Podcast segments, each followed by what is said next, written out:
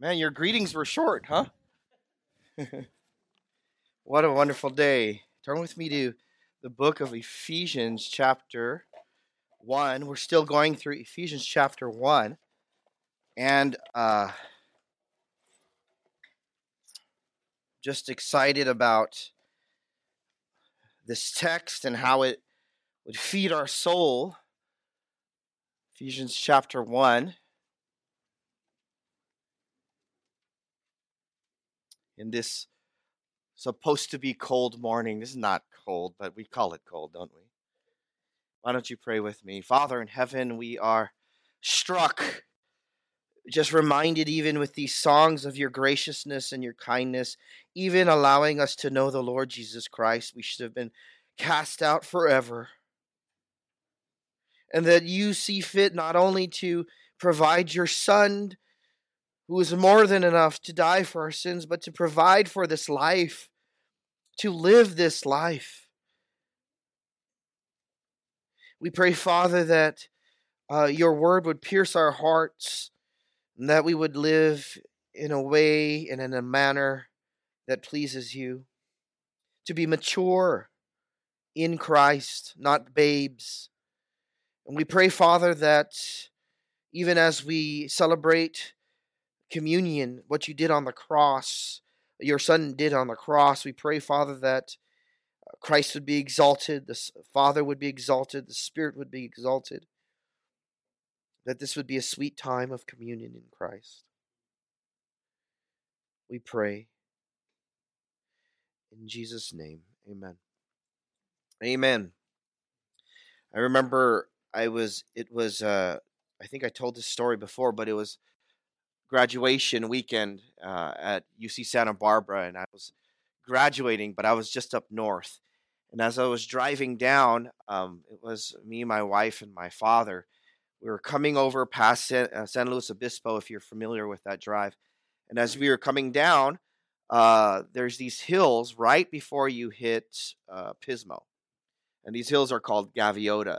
And right there, the fog kind of catches in there. And, you know, I was I was younger then, so I always liked to drive at night. Didn't matter to me. I didn't didn't need sleep back then, right? It's not true now. But when when we were there, I remember uh, it was so foggy. We would come across this bend, and then um, you could barely see anything, but still people were just going so fast. And I remember we came across this bend, and I just hit the brakes because I saw this car in the fast lane, and the axle was broken, and in the middle and I just swerved out and I came out to the shoulder on the right. And I remember there was a, a family that was sitting in the center. They were standing in the center um, divider. It was this patch of grass. And uh, I was there with my dad, and we knew this family needed help. So, you know, the cars are coming by fast, and so you have to kind of be careful, right? Because they're coming fast and we went up to the center divider and as we were talking to them we were trying to see if we could help them out um, another college student because uh, started coming down the corner and because it was a corner they didn't see what happened and so instead of going to the right like i did right she went to the left where we were standing okay? and so i'm talking to this family me and my father and then the car, I said, watch out. And then the car comes, hits the mom, and she flies. And it's about car coming probably 60, 70 miles an hour right by me, shoom, like this, right? Hits the woman and she flies, right? And then I look at the driver and she's freaking out, right? Then I turn around and then this other car comes fast, hits the car again, another car. And then another car comes, bam, and it just starts going boom, boom, boom. And then I start, and my dad shouts at me because we were terrified and we don't know what to do. He looks at me, and you guys have met my dad. He goes, he goes, they don't know what's hitting them. They don't know what's happening. And so my wife grabs a flare and she gives it. I grab a flare from her and I go to the bend in the road because what is happening is folks are ignorant of the danger that lies ahead. You see, they don't know the danger, so they're just going fast. They're just kind of going real fast, going down, right? They think they're just going to uh, end up in San Luis Obispo or Santa Barbara and everything's going to be a honky dory time. But what they don't they don't understand is as they're going so fast past this bend, danger lurks ahead. So by God's grace, I had this flare and I ran up to the bend in the road and I just stayed like this for about half an hour until the cops and the ambulance came. I just went like this. And you see all these cars going, they're all slowing down. Uh, but even when we looked behind us, there was like five or six cars all piled up. Okay.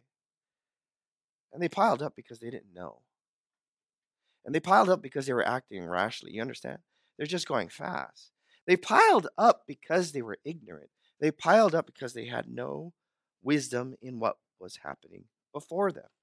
You understand? And so, what a lot of Christians spend their lives like that, brothers and sisters. A lot of Christians live their lives. They say, Yeah, I believe in Jesus. I believe he's the Son of God.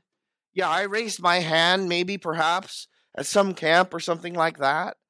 Oh, yeah, I, I, I became a Christian when oh, a couple years back and I heard the gospel. They may be even genuinely saved, but they're, they're living their lives like an ignorant driver coming around the bend in fog, not knowing the danger that lies ahead. They don't drive, they don't live their lives in wisdom. Now, the Bible talks about wisdom, okay? The Bible talks about wisdom as being so wisdom is the careful application of knowledge which glorifies God and finds its resource in Christ, okay? There's the difference between knowledge and wisdom. Knowledge is simply facts. Wisdom is how do I use what I know at that time? What do I use at that time, and how do I make decisions in this life so that I can live successfully? And when I say successfully, I'm not talking about a full bank wallet. I'm not talking about a full bank account or a full wallet. When I talk about success, the Bible says success is rightly following and honoring God the whole of your life. And so, what Paul is writing about here is that people would grow up, people would not be immature, people would not stay where they are at. You know what? I, it's a sad, sad thing when you ha- you have older men in the church who still have not grown up in Christ. They don't know the truths. They don't know the glorious gospel. They haven't been intimate with it. They don't know what kind of decisions to make in their lives. They're just train wrecks. God doesn't want you to be a train wreck. He wants you to be stable. He wants you to give your life to Him. He wants you to be following after His word. Now, so, in this text, if you would follow with me in Ephesians chapter 1, verses 15 to 23, this is Paul's prayer for spiritual wisdom. He desires that the Ephesian believers would grow and not be immature, and not be tossed here and there, and not be subject to all different kinds of doctrine, but make right decisions, godly decisions, decisions based on Scripture. He says here in Ephesians chapter 1, verses 15 to 23, he says, For this reason, too, having heard of the faith in the Lord Jesus Christ, which exists among you and your love for all the saints, do not cease giving thanks for you while making mention of you in my prayers. What does he pray for? What does Paul pray for? That the God of our Lord Jesus Christ, the Father of glory, may give you a spirit of wisdom and of revelation in the knowledge of Him. And he goes on, I pray that the eyes of your heart may be enlightened, so that you will know what is the hope of his calling, what are the riches of the glory of the inheritance in the saints, and what is the surpassing greatness of his power toward us who believe. Know this, breathe this, live this. These are in accordance with the working of the strength of his might, which he brought about in Christ when he raised him from the dead, seated him at his right hand in the heavenly places, far above all rule and authority and power and dominion, and every name that is named, not only in this age, but also in the one to come. Verse 22 He put all things in subjection under his feet and gave him his head over all things to the church, which is his body, the fullness of him who fills all in all. God gave this passage to you so that you would live wisely. God gave this passage to you so that you would live wisely. Now, from this text, we're going to see two main components, big, big chunks here.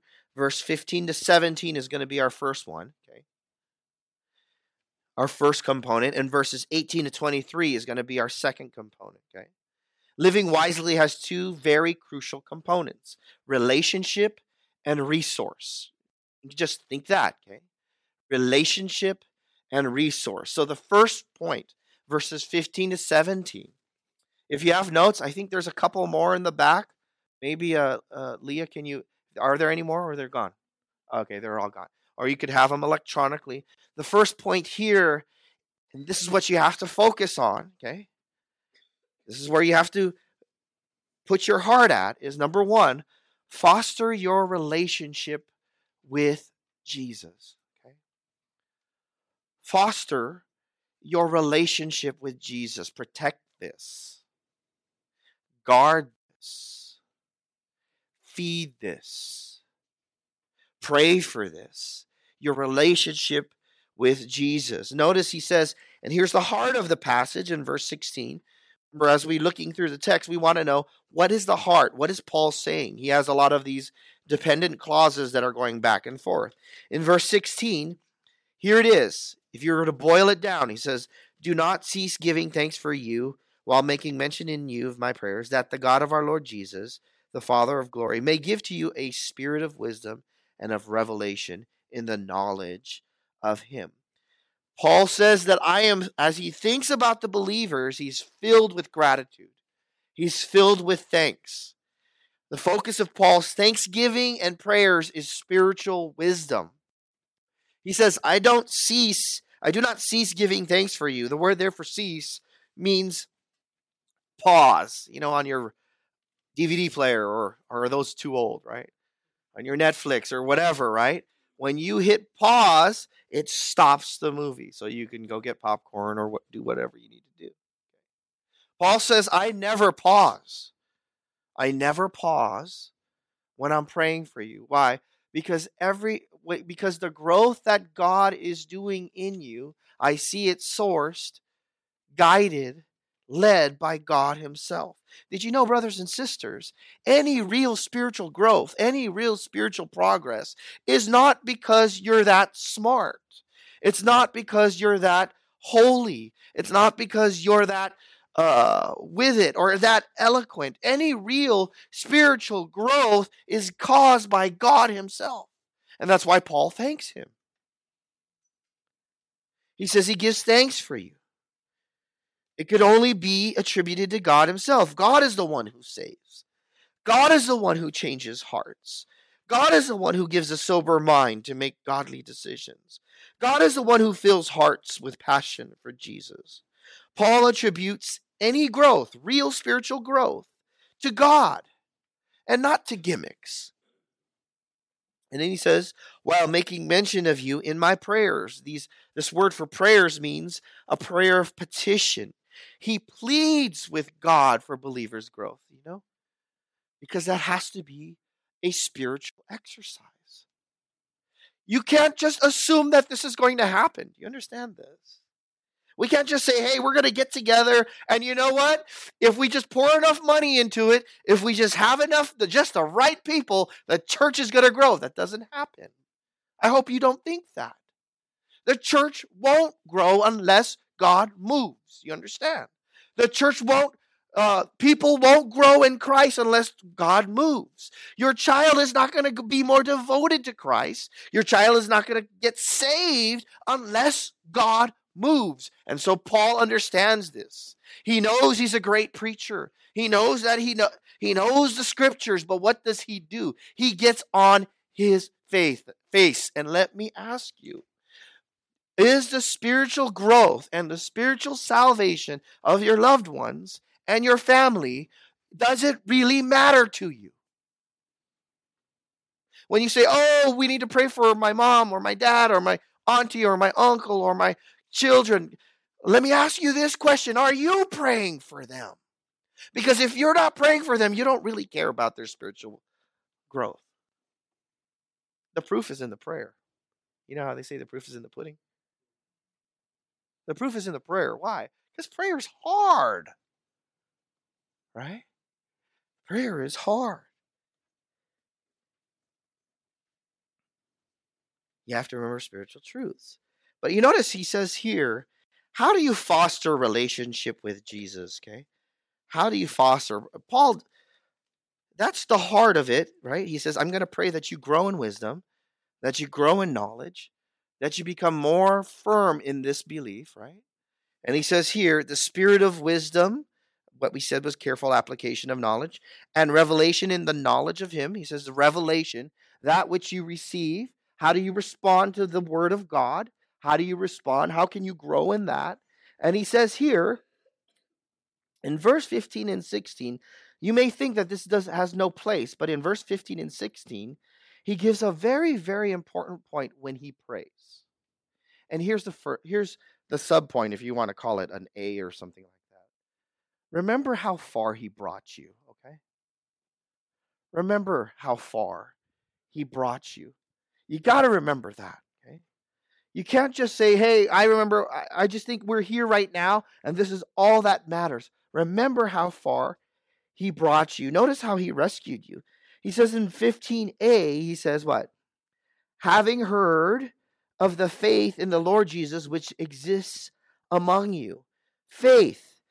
They they had a supernatural belief that Jesus came on the cross and died for their sins. Now, you have to understand this. You, you could just hear people mock now. Let me get this straight. Okay? Let me get this straight. You believe there's a God? You believe there's a God? Yes, I do. they mock you, right? You believe he came as a man? Yes, that's right. You believe he was born in a manger? Yeah, that's what I believe. You believe he died on a cross and that if you believe in him, you're going to be saved? Yes, that's right. And you could just hear the mocking right now. Why does Paul thank them? Why does Paul thank God for their faith? Well, we know even in 1 Corinthians, you don't have to turn there. In 1 Corinthians, Paul talks about what the world thinks about how we believe. Okay. What does the world think? He says that the word of the cross to those who are perishing are foolishness. The word there for foolishness is moria, where we get the word moron, right? You ever get that feeling when you talk to someone about Christ, they look at you like you're a moron? Huh? They say, oh, this is foolish, right? But of course, it's the wisdom of God. But all all this to say, here's my point, okay? Here's my point. All this to say, Paul thanks them for faith. You would say that, oh, that's an easy thing. No, it's not. It's an impossible thing. People to have faith is impossible. Do you understand? You don't remember the supernatural nature of faith. It's not like some decision of an ice cream flavor or what shirt, uh, what color shirt to wear. It is miraculous. Every single time someone turns their life to Christ, every single time a child turns their life to Christ, an adult, a man, a woman, an older person, every single time someone in faith genuinely responds to the gospel is a miracle. It's supernatural. Remember, he Paul says, I thank God because of the faith that's in you. Remember that God did a miracle in you. And you followed this. Do you understand? Where would your lives be? Where would it be if it weren't for the miracle of faith? Lost. In the gutter, ruining relationships, in darkness, in bitterness, still angry at the world, angry at your parents, angry at your relatives, angry at your boss. Paul says, No, that's not you. Isn't that amazing? This supernatural work that God did, He caused belief in your heart, and you responded by faith. He rescued you. And then he, secondly, what else did he do? He changed you. Notice he says, and your what? Love for all the saints. Here's a miraculous thing, okay? Now, look at us. All right. Notice he says all the saints, not some of the saints, right? When you are walking with Christ, God gives a supernatural love for believers in your heart. This is true of every Christian. You understand? Every Christian has this. You have a love for all the saints. First John says what? If you say you have fellowship with God and do not love your brother, you are what? A liar. You're a liar. Why? Because what happens is when God gives this supernatural gift of faith where you respond, He not only changes you inside, He changes you to have a heart for these strange people called Christians. You want to be with Christians. You want to hang out with Christians. It says you have a what? Love for all the saints. He's going to go on later on in Ephesians to talk about how there was a dividing wall between Gentiles and Jews, how the Jews thought the Gentiles were swine, right? And how the Gentiles couldn't stand the way the Jews looked at them. There's this dividing wall. And what Paul's going to talk about later on is no, he supernaturally removed that out of you. So that's why you know when there's a little seed of racism in your own heart, a seed of prejudice that starts to spring up. You know it's sin and it's wrong and you ought to love? Just think about the supernatural act God did in bringing us together. Think about it. Think about it. Look around. Look. Look at each other. Okay? We have different backgrounds, different ethnicities, different economic statuses, right? And Paul says, What? I thank my God that He gave you faith, and I thank my God that you have love. Why? Because it's the proof of the faith. You understand? Here's a question, and this is a hard question, okay? Here's a question Do you not have love for the saints?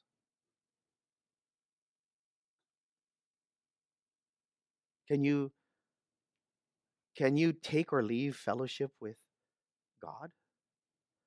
With his people? You know, I, I love being with the saints.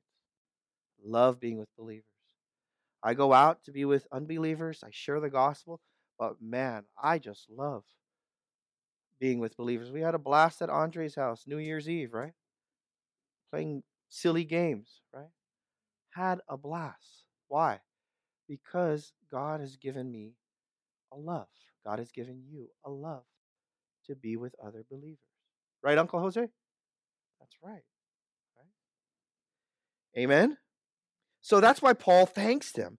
Remember from where you came from. Remember how far He's brought you, He changed mm-hmm. you. But also remember how focused he wants you to be. He just wants you to be focused, okay? And we're going to watch as we boil this down, this next section of the text. It's amazing.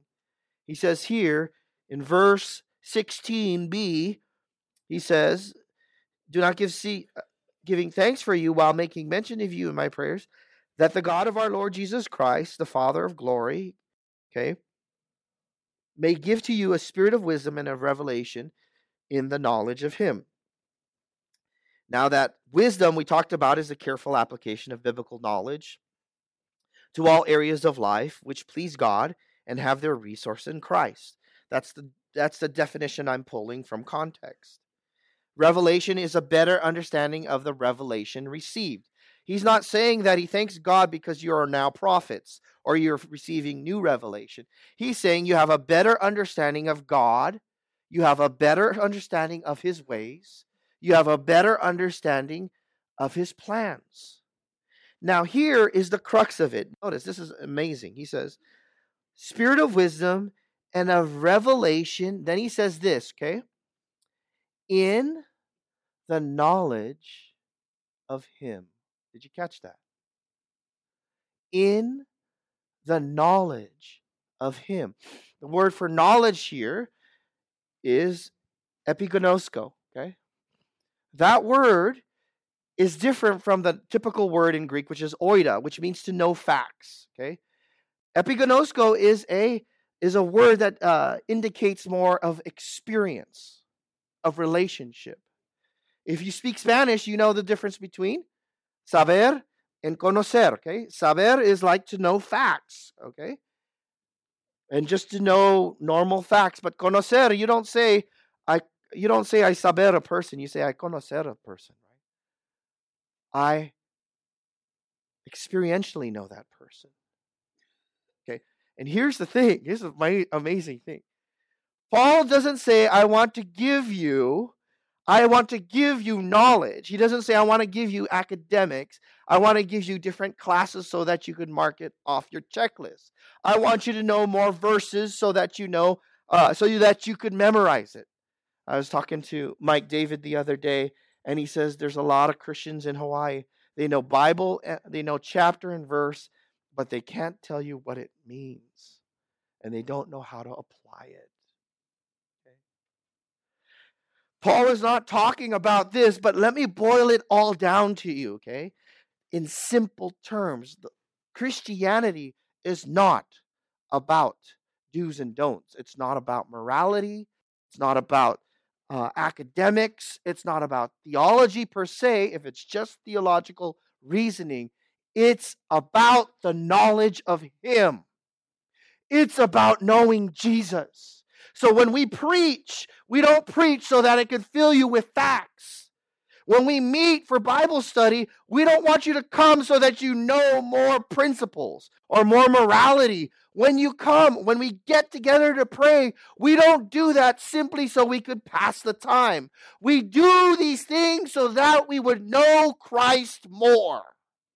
And Paul's whole emphasis is that you would know Jesus more. Do you understand the, the difference?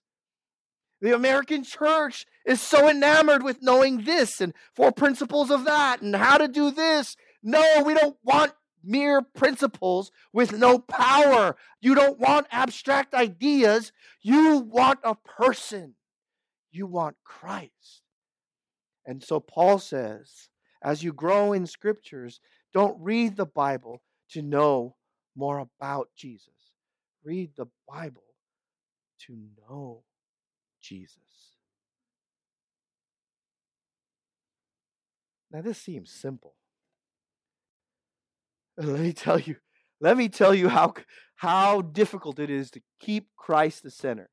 You've got to fight to keep him the center.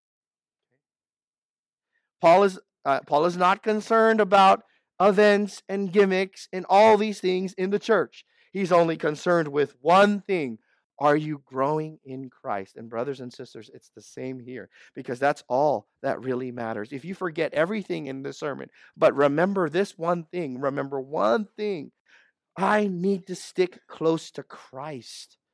not my conception of who Christ is. I need to allow him to say what he is or who he is from the scriptures, and I need to bow. Are you growing in the knowledge of him? Or are you just growing, dare I say it, just in ministry, just in school? Or do you know him better? I hope you know him better than you did five years ago. Maybe you've been sitting on the sidelines. Make this the day, brothers and sisters, where you say, I want to grow in Christ. I want to know him more. I want to know the power of his resurrection. I want to see him work in me. I don't want to be barren Christian with no fruit. Know him more. Parents, bro- brothers and sisters, when you talk to your kids, and if they sin, does do your kids sin? Christy laughs. Do your kids sin? Yeah, your kids sin. But when you address them, do you simply address them with, you did wrong? Or do you address them with, you've sinned, it's showing your heart? There's a Christ for you who died for that sin. Do you want to turn? Do you see the difference? Paul says to grow in a knowledge of Him. It's relationship, isn't it? How will you walk wisely? Foster your relationship with Jesus. Secondly, recognize your resources in Jesus. Recognize your resources in Jesus. This is huge, okay? You have a person and you want to grow closer to him, but recognize your resources in Jesus. Notice he says this in verse 18 I pray that the eyes of your heart may be enlightened so that you may know. And he uses this term enlightened, it's in the passive perfect. And all that means is that in the passive, God, that means the action has to be done upon you. Your eyes have to be open. God has to do this work. He has to lower your defenses. He has to soften your heart. He has to cause you to see the way he sees things. Not the way you see things, not the way Oprah sees things, not the way Montel sees things, not the way Steve Harvey sees things, but the way he sees things. And he wants you to open, he wants your minds to be open. It's in the perfect tense, which means an event occurring in the past with ongoing results. What he's saying is this when your eyes are opened, you are going to see the world differently. Okay? And he's going to now follow through with facts that are already established.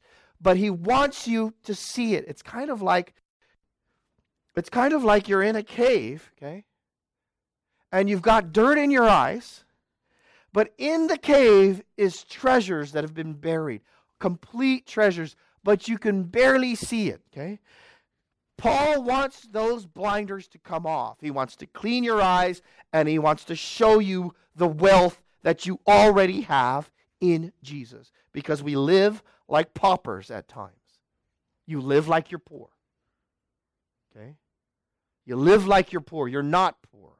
In Christ, you are not poor.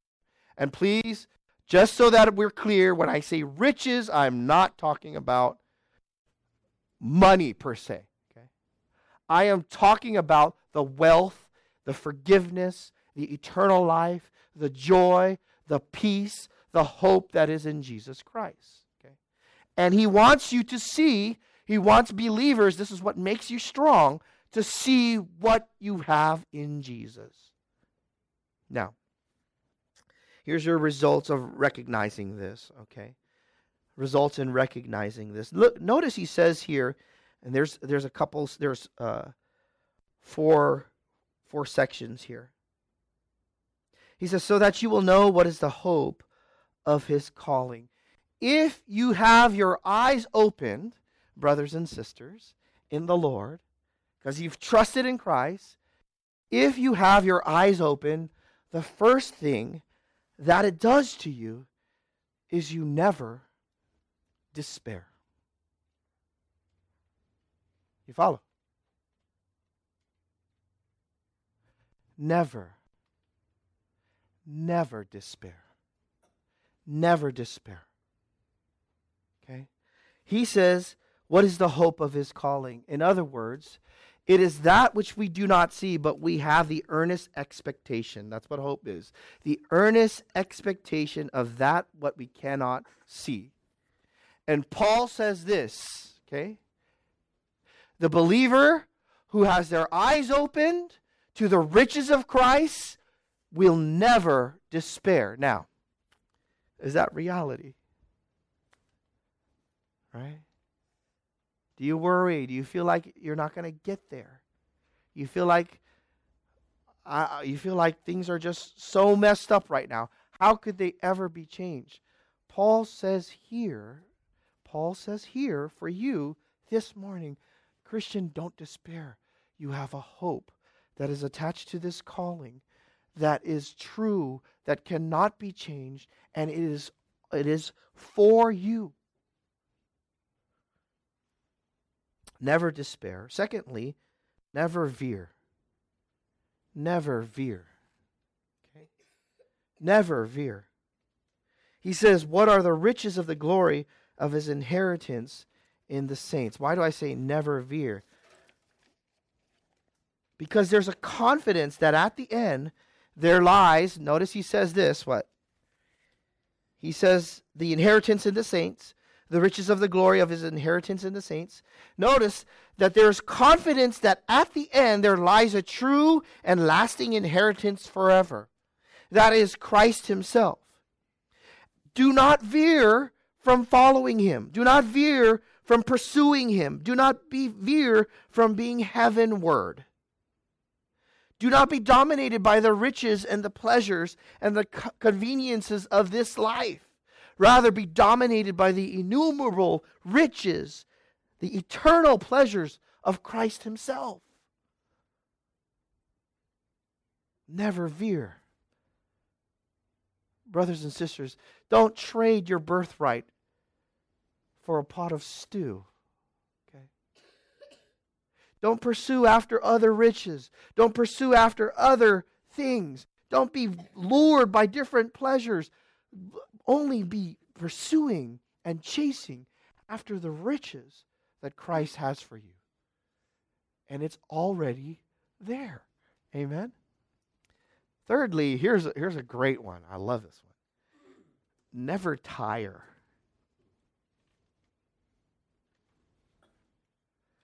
never tire. He says this What is the surpassing greatness? Now, watch this, okay? Of his power toward us who believe. The word there for power is an energy, a power to accomplish a desired end. And he says, toward us who believe. Only believers have this supernatural power. He says this you already have it, you just don't use it. That's weird, right? You have this power. And now he's going to talk about what this power is. Notice he says here, it's resurrection power. Look at here, it says here, uh, which he brought about. Notice he says, What is the surpassing greatness of his power toward us who believe? Okay, God, he strengthens me, he gives me his power, and then he's going to talk about what this kind of power can do. He says here, these are in accordance with the working of the strength of his might, which he brought up in Christ when he raised him from the dead, seated him at his right hand at the heavenly places, far above all rule and authority and power and dominion. He says he brought up Christ when he raised us from the dead. Brothers and sisters, God says this about you. He says that when you are weak, he says that when you are tired, he says that when you feel like uh, that you are fatigued, he says, I give my power to you. It is the same power that raised Christ from the dead. It is his resurrection power. It's also his regal power and seated him at his right hand in the heavenly places. Position of highest accomplishment. His right hand is a position of highest favor, far above all rule and authority and power and dominion.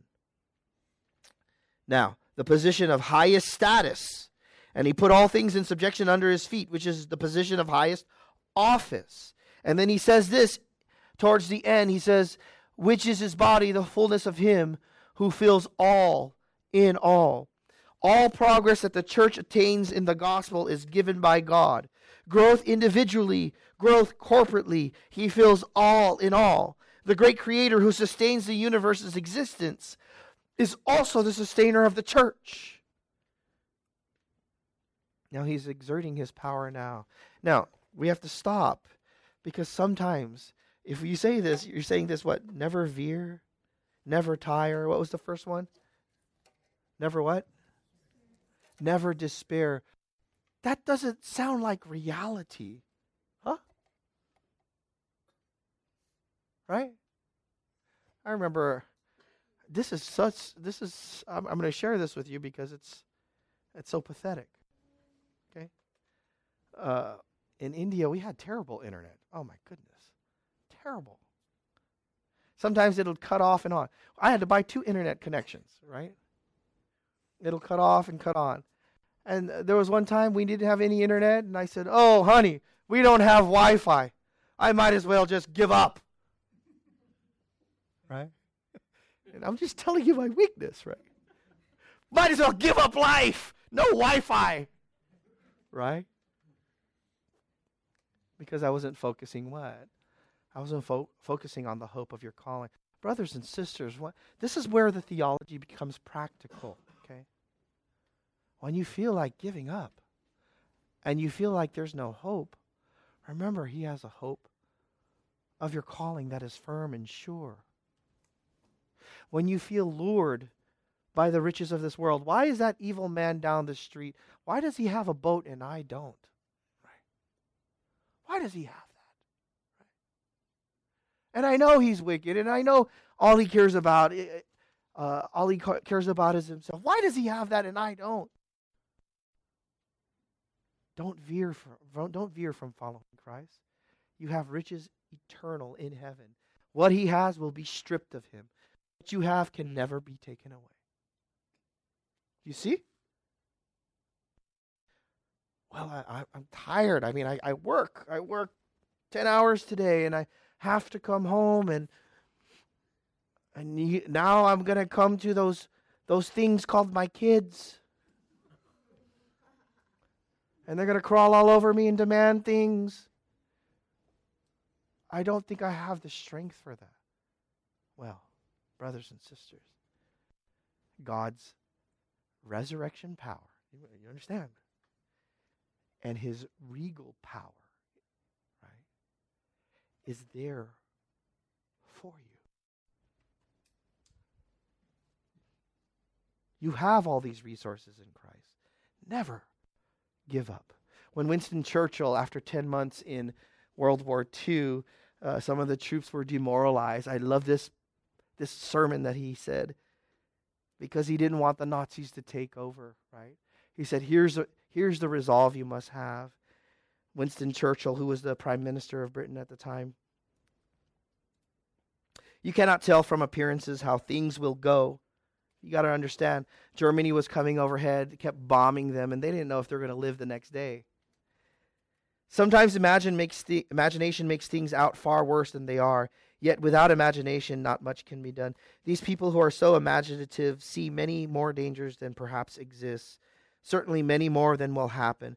But then you must also pray to be given that extra courage to carry this far reaching imagination but for everyone, surely what we have gone through in this period, I'm addressing myself to the school. Surely from this period of 10 months, this is the lesson. Listen to this. This is what he said about the enemy, Britain's enemy, Nazi Germany. He says, Never give in. Never give in.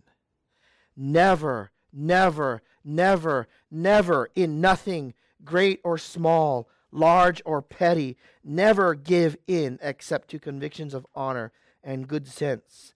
Never yield to force, never yield to the apparent overwhelming might of the enemy. Brothers and sisters, I know in reality you will fail, and I know in reality you will sin. But let me tell you, have this heart, have this motivation because you because this will keep you on the narrow path. This will keep you walking wisely. protect, guard, honor your relationship with the Lord Jesus Christ. And recognize the resources that you have with you and never give in. I remember uh, you, uh, you might say, well, we've seen people get weak and get tired. And I can tell you, I've seen people who have fought to the end. And I'm not talking about just physical strength. Uh, even our pastor, our dear pastor before, Steve Fernandez, he did not give in. He fought to the end. He looked at his riches ahead. And he did that. Why? Because of all the resources and his relationship in Christ. Brothers and sisters, walk sisters walk wisely. Don't let the world give you the beat of your drum. Don't let it give you the rhythm of your life. Do you understand? Walk wisely. You will honor Christ in this manner, and you will guard yourself from a whole slew of mess. Let's pray. Father in heaven, we're so encouraged. Oh, the riches we have in Christ, the blessings. We pray, Father, that you would help us this day. Help us to concentrate on uh, communion and what your Son has done for us. We thank you. In Jesus' name.